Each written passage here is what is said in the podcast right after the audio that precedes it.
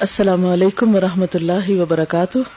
نحمده ونصلي على رسوله الكريم اما بعد، فاعوذ بالله من الشيطان الرجيم بسم الله الرحمن الرحيم رب اشرح لي صدري ويسر لي امري واحلل عقدة من لساني يفقهوا قولي ان الحمد لله نستعينه ونستغفره ونعوذ بالله من شرور انفسنا۔ ومن سيئات اعمالنا، من يهده الله فلا مضل له، ومن يضلله فلا هادي له، واشهد ان لا اله الا الله واشهد ان محمدا عبده ورسوله. يا ايها الذين امنوا اتقوا الله اتقوا الله حق تقاته، ولا تموتن الا وانتم مسلمون. يا أيها الناس اتقوا ربكم الذي خلقكم خلقكم من نفس واحدة وخلق منها زوجها وبث منهما رجالا كثيرا ونساء واتقوا الله الذي تساءلون به والأرحام إن الله كان عليكم رقيبا يا أيها الذين آمنوا اتقوا الله وقولوا قولا سديدا يصلح لكم أعمالكم ويغفر لكم ذنوبكم ومن يطع الله ورسوله فقد فاز فوزا عظيما وقال رسول الله صلى الله عليه وسلم والله إني لأخشاكم لله وأتقاكم له ولكني أصوم وأفطر وأصلي وأرقد وأتزوج النساء فمن رخب عن سنتي فليس مني شکر اور تعریف اللہ تعالیٰ کے لیے ہے۔ ہم اسی سے مدد چاہتے ہیں اور اسی سے اپنے گناہوں کی معافی چاہتے ہیں۔ اور ہم اپنے نفس کی برائیوں کے مقابلے میں اپنے آپ کو اللہ کی پناہ میں دیتے ہیں۔ حقیقت یہ ہے کہ جس کو وہ سیدھے رستے پر چلائے، اسے کوئی بھٹکا نہیں سکتا۔ اور جس کو وہ بھٹکا دے، اسے کوئی سیدھے رستے پہ لا نہیں سکتا۔ اور میں گواہی دیتا ہوں کہ اللہ کے سوا کوئی معبود نہیں۔ اور میں گواہی دیتا ہوں کہ محمد صلی اللہ علیہ وسلم اللہ کے بندے اور اس کے رسول ہیں۔ اے ایمان والو، ٹھیک ٹھیک اللہ کا تقوی اختیار کرو اور مرتے دم تک اللہ کی وفاداری اور اطاعت شاری پر قائم رہو۔ اے لوگو، اپنے رب کے غضب سے بچو۔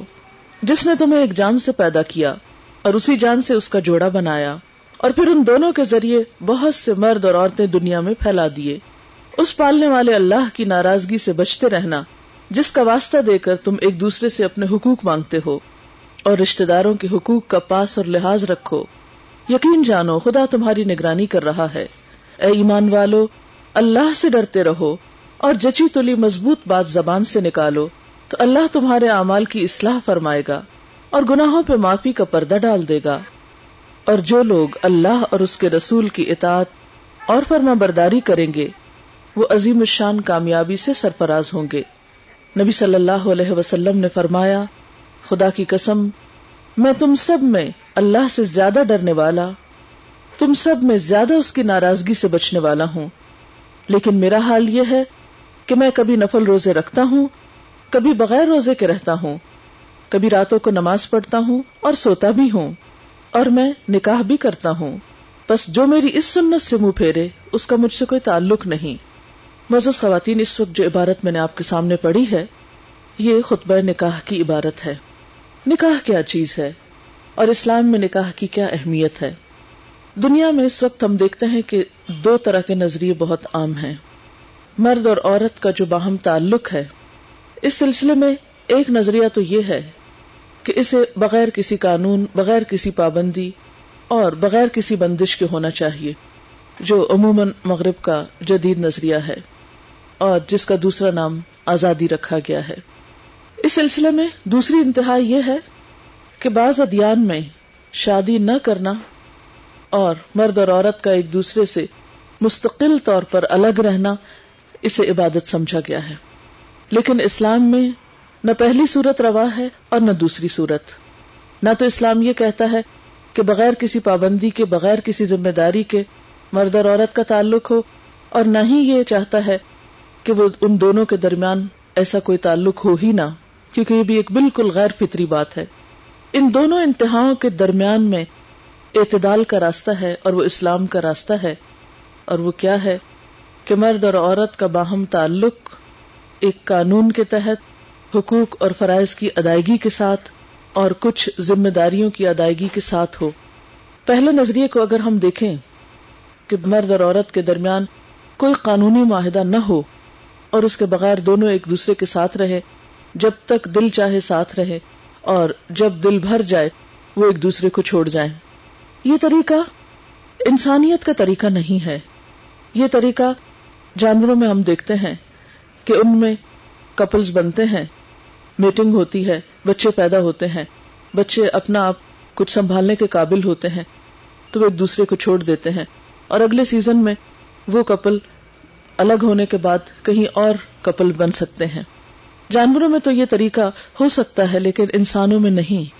اور جانوروں میں بھی ہم دیکھتے ہیں کہ جب کپلز بنتے ہیں تو جب تک بچے اپنے پاؤں پہ کھڑے نہیں ہو جاتے، اپنی غذا، خوراک، رہائش کا خود انتظام کرنے کے لائق نہیں ہوتے، اپنے آپ کو سنبھالنے کے لائق نہیں ہوتے، اس وقت تک وہ اکٹھے ہی رہتے ہیں، مل کر اپنی ذمہ داریاں نبھاتے ہیں۔ لیکن انسانوں میں بسا اوقات آزادی کے نام پر ایسی صورت حال دیکھنے میں آئی ہے کہ عموماً سارے کا سارا بوجھ عورت کے سر پہ ڈال دیا جاتا ہے، وہی بچے کو پیدا کرے، وہی جنم دے، وہی اس کی جدائی پھر برداشت کرے کہ اسے کہیں کسی جھولے میں چھوڑ آئے یا اپنے پاؤں پہ جس طرح چاہے کلاڑی مارے۔ لیکن اسلام اس چیز کا سخت مخالف ہے۔ نکاح کے مقابلے میں ایسی صورتحال صفاح یا زنا کہلاتی ہے۔ زنا اسلام میں حرام ہے۔ کبیرہ گناہوں میں سے ایک گناہ ہے۔ کیوں؟ اس لیے کہ نکاح کے بغیر جو تعلق باہم وجود میں آتا ہے، اس میں کوئی بھی دوسرے کی پوری طرح ذمہ داری قبول نہیں کرتا۔ اس معاہدے کے اندر دو بڑے فریق ہیں، ایک طرف عورت ہے اور دوسری طرف مرد ہے۔ اسلام میں جب نکاح ہوتا ہے، تو اس موقع پر اللہ تعالیٰ کو بھی گواہ بنایا جاتا ہے۔ اور گواہ بنا کر اس بات کا عہد کیا جاتا ہے کہ ہم ایک دوسرے کے حقوق و فرائض ادا کریں گے۔ اور اس کے ساتھ ساتھ بندوں کو بھی گواہ بنایا جاتا ہے، کیونکہ اسلام میں خفیہ نکاح نام کی کوئی چیز نہیں۔ اس کا اعلان کرنا پڑتا ہے شادی کے موقع پر گواہ ہوتے ہیں، ولی ہوتا ہے۔ یہ ساری صورتحال اس لیے کہ دونوں کو ایک دوسرے کے حقوق ادا کرنے کے لیے پابند کیا جائے۔ مرد ایک عورت سے بغیر کسی ذمہ داری کے نبھائے فائدہ نہ اٹھائے، وہ عورت کو پوری طرح پروٹیکشن دے، اپنے گھر میں لائے، عزت دے، اور پھر ان سے آگے جو نسل جنم لے، اس کو پروان چڑھانے میں مرد پوری طرح کا شریک ذمہ داری ہو۔ یہ نہیں کہ بچہ پیدا ہونے کے بعد عورت سنگل پیرنٹ کے نام سے ساری مصیبت جھیلتی رہے۔ اور اس میں دونوں کو ایک ایک دوسرے کے حقوق ادا کرنے کے لیے بہت طرح پابند بھی کیا گیا۔ ہاں ان ساری احکامات اور ہدایات کے باوجود اگر کوئی ان ذمہ داریوں کو نہیں نبھائے، تو قیامت کے دن جیسا کہ آپ سب جانتے ہیں کہ اللہ تعالیٰ اپنے حقوق کی کمی بیشی کو تو معاف کر دیں گے، لیکن بندوں کا حق اگر کسی نے نہیں دیا، حقوق العباد میں کوئی کوتا کی، ایک دوسرے پر اگر کوئی زیادتی کی ایک دوسرے کے ساتھ بے وفائی کی، یا ایک دوسرے پر ظلم و ستم ڈھایا، یا دوسرے کی ذمہ داری پوری نہیں کی، یا اس کو کسی بھی طرح ستایا، تو یہ وہ تمام باتیں ہیں کہ جن کا پورا پورا حساب اللہ کی عدالت میں ہوگا۔ اس لیے اسلام صرف قانون کے سہارے خوشیاں نہیں دیتا، بلکہ اس کے ساتھ ساتھ ہم دیکھتے ہیں کہ اس خطبہ نکاح میں تقوا کا لفظ بار بار آیا کہ اللہ سے ڈرو۔ وہ تم پہ نگرانی کر رہا ہے، وہ تمہیں دیکھ رہا ہے کہ تم کس طرح کا معاملہ کرتے ہو۔ دوسری چیز یہ ہے کہ اسلام نے مرد اور عورت کو باہم ایک دوسرے کا مددگار بنایا ہے۔ قرآن پاک میں شوہر اور بیوی کا جو رشتہ ہے، اسے اتنے خوبصورت الفاظ میں واضح کیا گیا، ہن لباس الکم و ان تم لباس اللہ وہ تمہارا لباس ہے، تم ان کا لباس ہو۔ وہ تمہارے ایب چھپائے، تم ان کے ایب چھپاؤ۔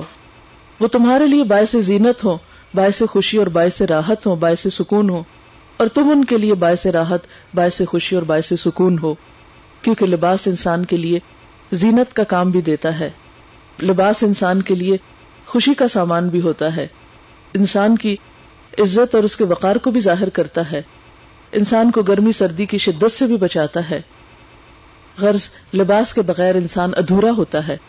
بالکل اسی طرح شوہر بیوی کے بغیر اور بیوی شوہر کے بغیر ایک دوسرے سے اگر صحیح طور پر یہ رشتہ قائم نہ ہو تو دونوں کی زندگی ادھوری ہو جاتی ہے۔ دکھی ہو جاتی ہے۔ اس لیے دونوں کے درمیان نہ تو مقابلہ بازی پیدا کی گئی، جس طرح عموماً ہم دیکھتے ہیں کہ بعض کلچرز میں مرد اور عورت کو ایک دوسرے کا حریف بنا دیا گیا، ایک دوسرے کے مقابلے پہ لایا گیا ہے۔ اور دونوں ایک دوسرے سے اپنے حقوق مانگ رہے ہیں۔ پہلے تو ہمیشہ سنتے تھے کہ عورتیں حقوق مانگتی ہیں، کیونکہ عورتوں پہ ظلم عموماً زیادہ ہوتا ہے، نسبتاً کمزور ہوتی ہیں، اس لیے ان کے حقوق دبا لیے جاتے ہیں۔ لیکن اب دنیا میں ایک نئی تحریک اٹھی ہے مینز رائٹس کے نام سے، کہ مرد بھی اپنے حق مانگ رہے ہیں۔ اور ہر ایک صرف حق مانگ رہا ہے اور حق چھین رہا ہے اور دوسرے سے شکوے شکایات کر رہا ہے۔ لیکن ایسی کوئی تحریک نہیں چلتی جس میں کسی کو اپنا فرض ادا کرنے کے بارے میں بھی بتایا جائے یا اپنی ذمہ داریاں نبھانے کے لیے بھی کہا جائے۔ تو اسلام میں ہم دیکھتے ہیں کہ حق کا مطالبہ ضرور ہے، یہ نہیں کہا گیا کہ اپنے حق کو چھوڑ ہی دو یا حق کی بات ہی نہ کرو۔ حق تو ہے، اللہ تعالیٰ نے اپنے حق کے ساتھ ہی بندوں کے حقوق رکھے۔ اور بہت شدت سے ان کی ادائیگی کی تلقین بھی کی ہے اور اتنی سخت وارننگ دی ہے کہ اگر حق تلفی کی تو پوچھ ہوگی، پکڑ ہوگی۔ لیکن دوسری طرف، اسلام کا بہت زیادہ زور اس بات پر ہے کہ ہر شخص اپنا فرض پورا کرے۔ کیونکہ جب تک ہر شخص اپنی ذمہ داری پوری نہیں کرے گا، اس وقت تک دوسرے کو حق مل ہی نہیں سکتا۔ اور یہ صرف عورتوں کے لیے نہیں ہے، یہ مردوں کے لیے بھی اتنا ہی ہے۔ مرد اپنی ذمہ داری پوری کریں گے تو عورت کو حق ملے گا۔ عورت اپنی ذمہ داری نبھائے گی تو مرد کو حق ملے گا۔ اس لیے ہم دیکھتے ہیں کہ شادی کے موقع پر اس خطبے کے ذریعے ایک بہترین تعلیم دی گئی ہے، جو آئندہ زندگی میں بہت مفید ہو سکتی ہے۔ نئے جوڑے کے لیے بھی، اور شادی کے موقع پر صرف اس جوڑے کو یہ خطبہ نکاح نہیں سنایا جاتا، بلکہ جتنے بھی لوگ وہاں موجود ہوتے ہیں، ان سب کے لیے ایک یاد دہانی ہوتی ہے۔ ہم سب مسلمان ہونے کا دعویٰ کرتے ہیں۔ اللہ تعالیٰ کو مانتے ہیں، پھر معلوم نہیں کیسا مانتے ہیں کہ اس کی کوئی بات ماننے کو تیار نہیں۔ ہم اس کی کتاب کو مانتے ہیں، لیکن اس کے اندر جو کچھ لکھا ہے، اس کو ماننے کو تیار نہیں۔ ہم آخرت کو مانتے ہیں، لیکن ہمیں حساب کتاب کے اوپر یقین نہیں کہ ہم سے پوچھا بھی جائے گا اور ہم سے سوال کیا جائے گا۔ لیکن یہ سب کچھ دنیا کی حد تک تو ہمیں اختیار دیا گیا نا کہ ہم جو چاہیں مانے جو نہیں چاہتے نہیں مانے لیکن کل کا ایک دن تو آئے گا کہ جب ہمیں پوچھا جائے گا اور ہمیں ماننا پڑے گا اور ان حقیقتوں کے بارے میں ہمیں جواب دہی کرنی ہوگی جن کے بارے میں آج ہم غافل ہیں۔ اس لیے آئیے اس موقع پر اس خطبہ نکاح کو دیکھتے ہیں کہ اس میں ہمیں کیا تعلیم دی گئی ہے اور اس کے بعد مرد اور عورت کی ذمہ داریاں کیا ہیں کہ جن کو نبھانا ضروری ہے اور ایک دوسرے کے حقوق کیا ہیں جن کو سمجھنا ضروری ہے، کیونکہ شادی شدہ زندگی کی خوشیوں کا انحصار نہ زیادہ مال و دولت پر ہوتا ہے، نہ زیادہ اچھے لباس پر ہوتا ہے اور زیادہ قیمتی زیورات پر ہوتا ہے۔ شادی شدہ زندگی میں اصل خوشی اس وقت انسان کو ملتی ہے جب دونوں ایک دوسرے کے لیے کیئرنگ ہو ایک دوسرے سے محبت کرنے والے ہوں، ایک دوسرے کا دکھ درد محسوس کرنے والے ہوں، اور ایک دوسرے کے لیے شفیق اور مہربان ہوں۔ اللہ تعالیٰ نے شادی کو اپنی نشانیوں میں سے ایک نشانی قرار دیا ہے۔ ان الحمد للہ بے شک تعریف اللہ کے لیے ہے، شکر اللہ کے لیے ہے، کیونکہ شادی ایک خوشی کا موقع ہوتی ہے۔ خوشی کے موقع پر بندہ مومن کا طرز عمل اور طریقہ کیا ہوتا ہے کہ وہ خوشی دینے والے کا شکر گزار ہوتا ہے۔ نبی صلی اللہ علیہ وسلم نے فرمایا کہ مومن کا حال بھی عجیب ہے اور یہ حال مومن کے علاوہ کسی اور کا نہیں ہوتا کہ جب اسے کوئی نعمت ملتی ہے، کوئی خوشی ملتی ہے، تو وہ اس پر شکر ادا کرتا ہے اور اس طرح شکر کی ادائیگی اس کے درجات میں اضافے کا سبب بنتی ہے اور جب اس کو کوئی تکلیف پہنچتی ہے تو وہ صبر کرتا ہے اور اس طرح صبر اس کے درجوں میں بلندی کا سبب بنتا ہے۔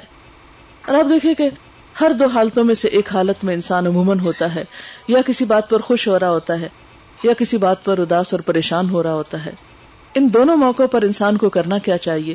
خوشی کے موقع پر اللہ کا شکر ادا کرنا چاہیے، اور تکلیف کے موقع پر صبر۔ اور صبر کیا ہے؟ اپنے آپ کو کسی بھی نیگیٹو ریئیکشن سے بچانا، کسی بھی منفی خیال سے محفوظ رکھنا، منفی طریقے سے یا اب نارمل ریئیکشن سے اپنے آپ کو بچانا۔ اس کو اپوزٹ ہم یوں دیکھ سکتے ہیں کہ جیسے میڈیکل کی اصطلاح میں جیسے الرجی ہوتی ہے، تو الرجی کیا ہے دراصل؟ ایک اب نارمل ریئیکشن ہوتا ہے۔ اسی طرح رویوں میں بھی کچھ الرجیز ہوتی ہیں کہ جس کے مقابلے میں انسان فوری طور پر نیگیٹولی بہیو کرتا ہے یا نیگیٹو ریئیکشن کا شکار ہو جاتا ہے۔ تو جس طرح جسمانی صحت کے لیے الرجیز کو کنٹرول کیا جاتا ہے، اگر کنٹرول نہ کیا جائے تو انسان کے لیے بعض اوقات بہت ورس کنڈیشن میں شدید تکلیفیں بڑھ جاتی ہیں۔ تو بالکل اسی طرح رویوں میں بھی نیگیٹو ریئیکشن کو اگر شروع میں ہی کنٹرول کر لیا جائے، تو انسان کے لیے بہت آسانی پیدا ہو جاتی ہے۔ اور اگر اس کو چھوڑ دیا جائے، تو بعض اوقات انسان کی جان کو خطرہ ہو جاتا ہے، انسان کے ایمان کو خطرہ ہو جاتا ہے۔ تو زندگی دھوپ اور چھاؤں کا نام ہے۔ کبھی دن ہے اور کبھی رات ہے۔ کبھی روشنی اور کبھی اندھیرا ہے۔ کبھی خوشی اور کبھی غم ہے۔ کوئی انسان ان دو حالتوں سے خالی نہیں ہے۔ ہمارا امتحان کیا ہے؟ ہم سے دیکھا یہ جا رہا ہے کہ ان دونوں حالتوں میں ہمارا رویہ کیا ہے۔ ہم کس طرح کا معاملہ کرتے ہیں؟ اور چونکہ ہم تنہا تو رہ نہیں سکتے، ہمیں رہنا انسانوں کے بیچ میں ہی ہے۔ یہ نہیں ہو سکتا کہ ہم ساری دنیا کو کاٹ لیں۔ اپنے سے یہ پاسبل ہی نہیں، کیونکہ لوگ ہماری ضرورت ہے یہ نہیں ہو سکتا کہ ہم سب سے اسکلوڈ ہو جائیں۔ الگ اپنی کوئی دنیا بسا لیں۔ پاسبل نہیں۔ یہ بھی نہیں ہو سکتا کہ سب لوگ ہماری مرضی کے ہو جائیں۔ یہ امپاسبل ہے۔ کیونکہ ہر انسان کی اپنی ایک سوچ ہے، اپنا خیال ہے، اپنا مزاج ہے، اپنے پیمانے ہیں۔ اس لیے اس چیز کی توقع رکھنا اور خوشی اس چیز کو سمجھنا یا اس ایسی خوشی اور ایسی راحت کے حصول کے لیے کوشش کرنا کہ سب لوگ ہماری طرح سوچنے لگے اور سب لوگ ہماری مرضی کے مطابق کام کرنے لگے تو یہ ناممکنات میں سے ہے۔ اس لیے کبھی انسان کی مرضی کے مطابق حالات ہوتے ہیں۔ اور کبھی مرضی کے خلاف حالات ہوتے ہیں۔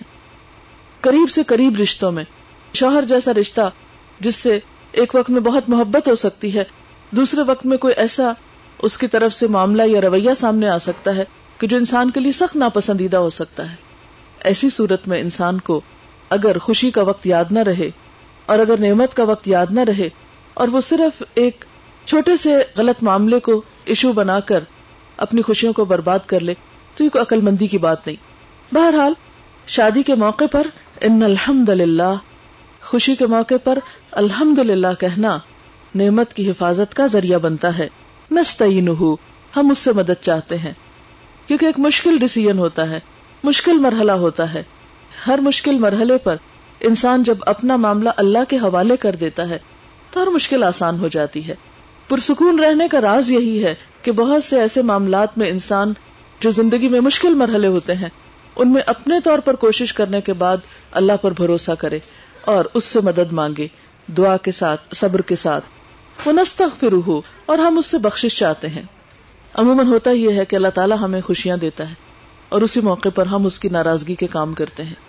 بہت سارے ہمارے رویے شادیوں کے موقع پر ایسے ہوتے ہیں۔ مثلاً، اللہ تعالیٰ ہی کا حق نماز بھول جاتے ہیں۔ تو کہتے شادی کے دن بھی نماز پڑھیں گے، دلہن بھی نماز پڑھے گی۔ ایسا لباس پہن لیتے ہیں، ایسا میک اپ کر لیتے ہیں کہ نماز، وضو تہارت وہ سب کی سب محال ہو کے رہ جاتی ہے۔ لیکن آپ خود سوچیے کہ نماز تو کسی حال میں معاف نہیں۔ کہیں نہیں کہا کہ جس دن انسان دلہن بنے، اس دن نماز معاف ہے۔ نہ سفر میں معاف ہے، نہ بیماری میں معاف ہے، نہ ہی شادی کے موقع پہ معاف ہے۔ نماز تو نماز ہے، فرض تو فرض ہے، اس کے بارے میں تو پوچھ ہوگی۔ پھر اسی طرح عموماً حقوق العباد میں کمی بھی جب بہت سے لوگ کٹھے ہوتے ہیں تو کچھ نہ کچھ ہو ہی جاتی ہے۔ کسی کی بات ہو جاتی ہے منہ سے کسی کے لباس پہ انسان ہنس پڑتا ہے، کسی کے کسی اور رویے پر کوئی ناگبو چڑھاتا ہے، تو یہ تمام چیزیں بد اخلاقی کا حصہ بن جاتی ہیں۔ اللہ تعالیٰ کے ہاں تو ایک ایک ہمارا ایکشن لکھا جا رہا ہے۔ ہم آنکھ کے اشارے سے بھی اگر کسی کا مذاق اڑائیں گے، تو قرآن پاک میں اللہ تعالیٰ فرماتے ہیں، یا وہ آنکھوں کی خیانت تک سے واقف ہے۔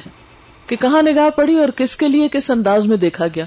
ہماری ایسی مسکراہٹیں جو دوسروں کے لیے طنز کا درجہ رکھتی ہیں یا دوسروں کی دل خراشی کا سبب بنتی ہیں ان کا بھی حساب لیا جائے گا۔ ایسی گفتگو جو دوسروں کی دل آزاری کا سبب بنتی ہے، وہ بھی لکھی جاتی ہے۔ ما يلفظ من قول الا لديه رقيب عتيد تو عموماً یہ ہوتا ہے کہ جب آپ اکیلے بیٹھے ہوتے، گھر میں ایک دو لوگوں سے معاملہ ہے، تو اس میں غلطیاں کم ہوتی ہیں۔ لیکن جب بہت سارے لوگ اکٹھے ہوتے ہیں، تو غلطیوں کا امکان زیادہ بازوقت ہو جاتا ہے۔ شاید ہی کوئی شادی ایسی ہو کہ جس سے واپسی پر انسان تبصرے نہ کرے۔ مختلف لوگوں کے آمد و رفت پر، رویوں پر، کھانے پینے پر، مختلف چیزوں پر۔ پھر اسی طرح بازو کا ریاکاری اور دکھاوے کا عنصر بھی شامل ہو جاتا ہے۔ بازو کا تو اصراف ہوتا ہے۔ یعنی اگر ہم ایک لسٹ بنانے لگے کہ شادی کے موقع پر کون کون سے گناہ ہوتے ہیں ہم سے، تو ایک لمبی لسٹ بن جائے گی۔ تو ایسے موقع پر ہم کیا چاہتے ہیں؟ اللہ تعالیٰ ہماری مدد فرمائے۔ ہمیں خوشیاں نصیب ہو آئندہ زندگی بہت اچھی ہو، لیکن جب ہم اس موقع پر اپنی طرف سے یعنی اللہ تو ہمیں دے رہا ہے لیکن اللہ تعالیٰ کی اطاعت کا جب معاملہ آتا ہے تو وہ ہم بھول جاتے ہیں۔ اس لیے نستخ فرو جان بوجھ کے تو گناہ کرنے کی کوئی حیثیت ہی نہیں، یا جان بوجھ کے گناہ کرنے کی تو کہیں کوئی رخصت ہی نہیں۔ ہاں انسان ہونے کے ناطے بھول چوک ہر ایک سے ہوتی کوئی فرشتہ نہیں ہے۔ لیکن اس کا علاج بھی ساتھ ہی بتایا گیا کہ انسان کثرت سے استغفار کرتا رہے اور اس خوشی کے موقع پر بھی استغفار کو نہ بھولے۔ ونعوذ باللہ من شرور انفسنا۔ اور ہم اللہ کی پناہ چاہتے ہیں، اپنے آپ کو اللہ کی حفاظت میں دیتے ہیں اپنے نفس کے شر سے بچنے کے لیے۔ کیونکہ بہت سے معاملات میں خرابی کا سبب ہمارا اپنا ہی نفس ہوتا ہے۔ کہیں ہم بدگمانی کا شکار ہو رہے ہوتے ہیں۔ یعنی دوسرے میں کوئی خرابی نہیں، لیکن ہمیں شیطان نے بہکا دیا۔ کوئی وسوسہ ہمارے دل میں آ گیا۔ اور ہم اس کو فالو کرنے لگتے ہیں۔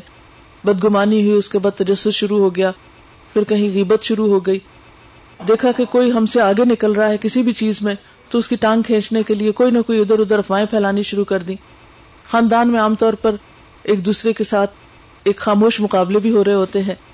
تو ایسے موقعوں پر انسان کے لیے سب سے زیادہ جو چیز نقصان دہ ہے وہ خود اس کا اپنا نفس ہے۔ بہت سارے ہمارے گناہ ہمارے نفس کی خرابی سے وجود میں آتے ہیں۔ اور اگر انسانوں کے ساتھ تعلقات کی خرابی دیکھی جائے تو اس میں تو ہے ہی سراسر ہمارا نفس۔ کسی کو عزت یا احترام دینے میں ہم جو کمی کرتے ہیں۔ یا کسی کا حق دینے میں جو کمی کرتے ہیں، ان سب میں ہمارا نفس حائل ہوتا ہے۔ اور نفس کی خرابی اور نفس کی شر کیا ہے؟ جیسے شیطان نے کہا تھا، انا خیر من ہوں میں دوسرے سے زیادہ اچھا ہوں۔ یعنی تکبر۔ جب تک انسان کے اندر تکبر رہتا ہے، اور وہ ہر طرف اپنی بڑائی ہی بڑائی دیکھنا چاہتا ہے، اور کسی دوسرے کی بڑائی اس کو پسند نہیں آتی کسی بھی طرح، تو ایسی صورت میں انسان سے پھر بہت سی خطائیں ہوتی۔ غیبت، چغلی، جھوٹ الزام تراشی، ان بہت سی خرابیوں کی اصل جڑ جو ہے، یہی نفس کی خرابی ہے۔ اور آپ دیکھیں کہ عموماً آپ بھی دیکھ رہے ہیں، ہم سب دیکھ رہے ہیں کہ ہمارے بڑوں میں جو شادیاں ہوتی تھی اس میں کبھی کہیں کہیں کوئی طلاق کا لفظ سننے میں آتا تھا، بہت ہی برا محسوس ہوتا تھا اور بہت ہی ناگوار چیز ہوتی تھی۔ لیکن فی زمانہ اب اس کی تعداد میں، اس کی شرح میں اتنی زیادتی ہو گئی، اتنی کثرت ہو گئی ہے، جو کہ ہم سب کے شعور کو جھنجھوڑنے کے لیے کافی ہے کہ ہم ہوش میں آئے کہ آخر کیا وجوہات ہیں، کون سی ایسی چیزیں ہیں کہ جو اچھے بھلے، خوشیوں سے بھرے گھر کو، خوشیوں بھرے، پیار بھرے رشتوں کو ایک دم نفرتوں میں بدل دیتا ہے اور نفرتیں بھی وہ جو ختم ہونے کا نام نہیں لیتی اور نفرتیں بھی وہ جو ایک دوسرے کو معاف کرنے کا ذریعہ نہیں بن رہی، دلوں میں اتنی تنگی ہو گئی ہے۔ یعنی دنیاوی اعتبار سے وسط ہونے کے باوجود دل اتنے چھوٹے ہو گئے ہیں کہ چھوٹی چھوٹی خطائیں ایک دوسرے کی معاف نہیں کر سکتے۔ اور معاف کرنے پر تیار نہیں ہوتے اور چھوٹی چھوٹی چیزوں کو ازر اور بہانہ بنا کر ہم اپنے لیے بڑے مسائل کھڑے کرتے ہیں۔ ان ساری چیزوں کی اصل جڑ جو ہے وہ ہم خود ہوتے ہیں۔ ہمارا اپنا نفس ہوتا ہے۔ جب ہماری مرضی پوری نہیں ہوتی، ہمیں کوئی چیز اچھی نہیں لگتی، تو ہم اس چیز کی کوشش کرتے کہ سب چیزیں ہماری مرضی کے مطابق ہوں۔ نتیجہ یہ ہوتا ہے کہ وہ مطابق تو کیا ہوتی ہیں، بہت سی وہ نعمتیں جو ہمیں اللہ تعالیٰ کی طرف سے ملی ہوتی ہیں۔ ان کو بھی ہم اپنے ہاتھ سے کھو بیٹھتے ہیں۔ اسی لیے آگے اللہ تعالیٰ فرماتے ہیں، جس کو اللہ ہدایت دے، اسے کوئی نہیں بھٹکا سکتا۔ جس کو وہ بھٹکا دے، اسے کوئی ہدایت نہیں دے سکتا۔ اس کا مطلب نہیں کہ اللہ تعالیٰ نے کچھ لوگوں کے لیے ایک فیصلہ کر رکھا ہے اور کچھ لوگوں سے ابدی ازلی نفرت کر رکھی کہ ان کو تو ہدایت نہیں دینی۔ ایسا معاملہ نہیں ہے۔ اللہ تعالیٰ کا ایک ہدایت کا قانون ہے۔ کس کو سیدھا رستہ دکھانا ہے؟ کس کو اپنے رستے پہ چلانا ہے؟ اس کے لیے قرآن پاک میں آتا ہے وہ یہ دی النیب وہ اس کو اپنی طرف آنے کا رستہ دکھاتا ہے۔ جو رجوع کرتا ہے، جس کے اندر انابت ہوتی ہے پلٹنے کا جذبہ ہوتا ہے، جس کے اندر آجزی ہوتی ہے۔ ایک اور جگہ پر فرمایا ولدین فینا لنا دی سبلنا۔ جو لوگ ہمارے راستے میں جد و جہد کریں گے، ان کو ضرور ہم اپنا رستہ دکھائیں گے۔ تو اس سے بھی کیا پتا چلتا ہے کہ اللہ تعالی کا قانون ہدایت جو ہے، یا اللہ تعالیٰ کے ہدایت دینے کا جو فلسفہ ہے، وہ کیا ہے کہ جو ہدایت لینا چاہے گا، جو صحیح رستے پہ چلنا چاہے گا جو اس کا خواہش مند ہوگا، جو اس کا متلاشی ہوگا، جو اس کا شوق رکھے گا، اس کو اللہ تعالیٰ ضرور راستہ دکھائیں گے۔ بالکل ایسے جیسے چلنے والوں کو راہیں مل ہی جاتی ہیں۔ جیسے ہم عام زبان میں بھی کہتے ہیں، جتھے چاہ اتھے راہ۔ تو جب چاہ ہوگی تو راہ ملے گی نا۔ چاہ اور راہ جو ہے یہ ساتھ ساتھ چلتی ہیں۔ اگر چاہ نہیں تو راہ بھی نہیں ملے گی۔ جیسے دنیا میں چاہ کے بغیر راہ نہیں ملتی، اسی طرح ہدایت کے لیے بھی جب تک چاہ نہیں ہوگی، اس وقت تک راہ نہیں ملے گی۔ اور یہ ہدایت کون سی ہے؟ اس سے مراد یہ ہے کہ انسان جب دو انسانوں کا باہم رشتہ جڑتا ہے یا دو خاندانوں کے درمیان تعلق قائم ہوتا ہے، تو ان کو کیا کرنا چاہیے، کیا نہیں کرنا چاہیے، کیا چیز ان کے لیے بہتر ہے، کیا چیز بہتر نہیں ہے، اس میں جو فیصلے ہوتے ہیں چھوٹے چھوٹے، ان میں صحیح رہنمائی کا مل جانا رائٹ ٹائم پہ رائٹ ڈسیزن لے لینا، جس سے انسان کی زندگی میں بازو کا تلخیوں کے باوجود سکون اور خوشیوں کی لہریں آتی رہتی ہیں۔ یہ تمام چیزیں اللہ تعالیٰ کی توفیق سے ہوتی ہیں۔ پھر اس موقع پر کلمہ شہادت ہے اشد اللہ الہ الا اللہ، کہ انسان شادی کے موقع پر بھی اپنے رب کو نہ بھولے، اپنے رہنما محمد صلی اللہ علیہ وسلم کے طریقوں کو نہ بھولے، اور اس موقع پر پھر ایک تجدید ہوتی۔ ہے اب دیکھیں، بچہ جب پیدا ہوتا ہے تو اس کے کان میں اذان دی جاتی ہے، کلمہ پڑا جاتا ہے۔ جب کوئی فوت ہونے لگتا ہے تو اس وقت بھی کلمہ پڑا جاتا ہے۔ تو اسی طرح شادی بھی زندگی کا ایک بہت زبردست ٹرن ہوتا ہے۔ تو اس موقع پر بھی اس کلمے کی یاد دہانی کرائی جاتی ہے کہ تم مسلمان ہو اور مسلمان بن کے جینا ہے اور اسلام کی جو اس معاملے میں روایات ہیں ان کی پاسداری کرنا ہے۔ پھر ہم دیکھتے ہیں کہ تین آیات ہیں اور ان تین آیات میں چار دفعہ تقوی کا حکم ہے۔ بار بار یہ کہا گیا، اللہ سے ڈرو، اللہ سے ڈرو، اللہ سے ڈرو، کیونکہ جو شخص اللہ سے ڈرے گا، پھر ہو نہیں سکتا کہ وہ بندوں کا حق نہ دے۔ پھر ہو نہیں سکتا کہ وہ سامنے کچھ ہو اور پیچھے کچھ ہو۔ وہ ہو نہیں سکتا کہ سامنے تو خوشامد کرے اور پیچھے سے جڑیں کاٹنے والا کیونکہ جو اللہ سے ڈرتا ہے، وہ تنہائی میں بھی اس سے ڈرتا ہے۔ وہ سب کے بیچ میں بیٹھ کے بھی ڈرتا ہے۔ جو اللہ سے ڈرتا ہے، وہ اپنی زبان سے غلط بات کر کے کسی کے اوپر الزام تراشی نہیں کر سکتا۔ وہ کسی پہ جھوٹے بہتان نہیں لگا سکتا۔ کیونکہ جہاں جھوٹ آ جاتا ہے، عموماً تعلقات کی خرابی کا سبب جھوٹ بنتا ہے۔ جہاں جھوٹ آ جاتا ہے، چھوٹی چھوٹی باتوں میں جھوٹ بولا جاتا ہے۔ ایک دوسرے پہ جھوٹے الزام لگائے جاتے ہیں۔ وہاں پر کبھی خوشیاں نہیں آ سکتی۔ تو یہ وہی شخص اپنی زبان کو جھوٹ سے روک سکتا ہے، جس کو پتا ہے کہ جھوٹ اور ایمان ایک دل میں جمع نہیں ہو سکتے، جس کو خدا کا ڈر ہو۔ ورنہ بندے کو تو انسان طرح طرح سے دھوکا دے سکتا ہے۔ اس لیے کیا کہا گیا؟ اللہ سے ڈرو۔ اور کیسا ڈرو؟ حق کا تو کاتی ہی۔ جیسا کہ اس سے ڈرنے کا حق ہے۔ ولا تم تن اللہ و ان تم مسلمون۔ اور تمہیں موت نہ آئے مگر اس حال میں کہ تم اطاعت گزارو۔ فرما بردار ہو۔ یعنی تمہاری زندگی کا خاتمہ اللہ کی اطاعت میں ہو۔ اور یہ اطاعت صرف نماز روزے کی نہیں ہوتی۔ ہم سمجھتے ہیں کہ نماز روزہ کر لیے تو دین مکمل ہو گیا۔ نہیں، اس سے دین نہیں مکمل ہوتا۔ یہ تو ایک طرح سے ٹریننگ کا ایک ذریعہ ہے۔ نماز کیا ہے؟ ٹریننگ ہے ایک۔ روزہ کیا ہے؟ ٹریننگ ہے۔ حج کیا ہے؟ ٹریننگ ہے۔ زکوٰۃ کیا ہے؟ نفس کی ٹریننگ ہے کہ اپنے مال میں سے لازمی طور پر دوسروں کو دو۔ یعنی لازمی طور پر دینا آئے گا تو پھر تم جہاں لازم نہیں ہوگا وہاں بھی دینے کے قابل ہوگی اور جو فرض ادا نہیں کرتا وہ کسی پہ نفل اور دوسرے خیر اور بھلائی کو عام کیسے کر سکتا ہے؟ یعنی جو اپنا فریضہ ادا نہیں کر سکتا، وہ کسی کے ساتھ فریضے کے بغیر کیسے بھلائی اور اس کی خیر خواہی کر سکتا ہے؟ یہ جو ہمارے ریچول ہیں، یہ مقصود نہیں ہے یہ مطلوب نہیں ہے یہ تو ذریعہ ہے ہماری ٹریننگ کا، ہماری ظاہری اور باطری تہارت اور پاکیزگی کا سیکریفائس کا، دوسروں کے لیے جینے کا، دوسروں کے ساتھ شیئر کرنے کا۔ تو لیکن ہم نے کیا سمجھ رکھا کہ اگر یہ چار پانچ چیزیں ہم نے کر لی تو بس ہم سچے پکے مسلمان ہو گئے، پھر اس کے بعد بھول جاتے ہیں کہ زبان کو کس طرح استعمال کرنا ہے۔ بھول جاتے ہیں کہ دوسرے کے حق حقوق کس طرح دینے ہیں۔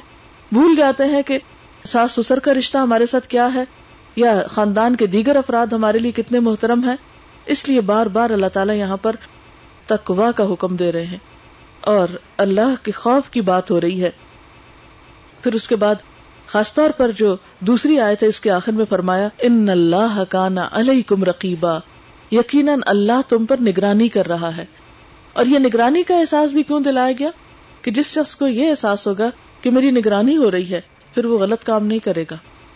اب جب کبھی بھی ہم کانشیس ہونا کہ ہمیں کوئی دیکھ رہا ہے، تو ہم ایک دم سمٹ جاتے ہیں کانشیس ہو جاتے ہیں۔ ہم اپنی گفتگو کو بھی محتاط طریقے سے کرتے ہیں اور معاملہ بھی احتیاط کے ساتھ کرتے ہیں۔ لیکن اگر ہمیں یہ ہو کہ نہیں، کوئی نہیں ہمیں پوچھنے والا یا مجھے کسی کے آگے جواب نہیں دینا، میں کسی سے نہیں ڈرتا۔ مجھے کسی کی پرواہ نہیں۔ یہ جملے کتنے عام ہیں نا ہمارے معاشرے میں۔ مجھے نہیں کسی کا ڈر، مجھے نہیں کسی کی پرواہ۔ یہ تو متکبرانہ جملے ہیں۔ کسی کی بھی نہ ہو۔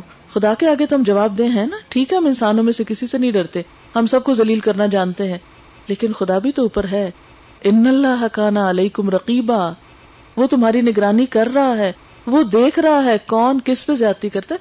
کیونکہ اسے تو اپنی ساری مخلوق سے پیار ہے۔ ہم ہی تو اس کے لاڈلے نہیں ہیں۔ اسے سارے بندوں سے پیار ہے۔ لہذا جو جس پر زیادتی کرے گا، اس کا پورا پورا ریکارڈ رکھا جائے گا، حساب رکھا جائے گا۔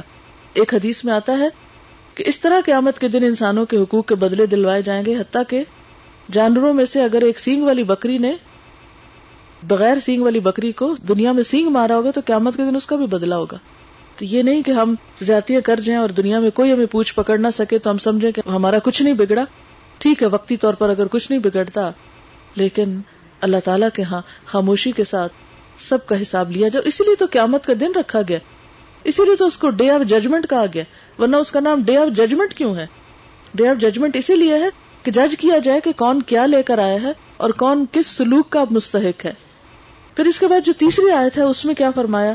کہ لوگوں، اللہ سے ڈرو اور سیدھی بات کیا کرو۔ تو اللہ تمہارے اعمال کی اصلاح کر دے گا۔ اور تمہارے گناہوں کو معاف کر دے گا۔ اب یہ جو بات ہے کہ سیدھی بات کیا کرو۔ شادی کے موقع پر عام طور پر اسی سے ہی پرہیز کیا جاتا ہے۔ ہر بات کو بل پھیر دے کے، چھپا کے، ادھر سے ادھر ادھر سے ادھر، پردہ رہ جائے۔ اور یعنی ہر موقع پر ایک، یوں کہیے دوسرے لفظوں میں جیسے بس ظاہری ظاہری رکھ رکھاؤ اور ظاہری ظاہری خوشنمائی پیدا کی جاتی ہے ہر معاملے کے اندر۔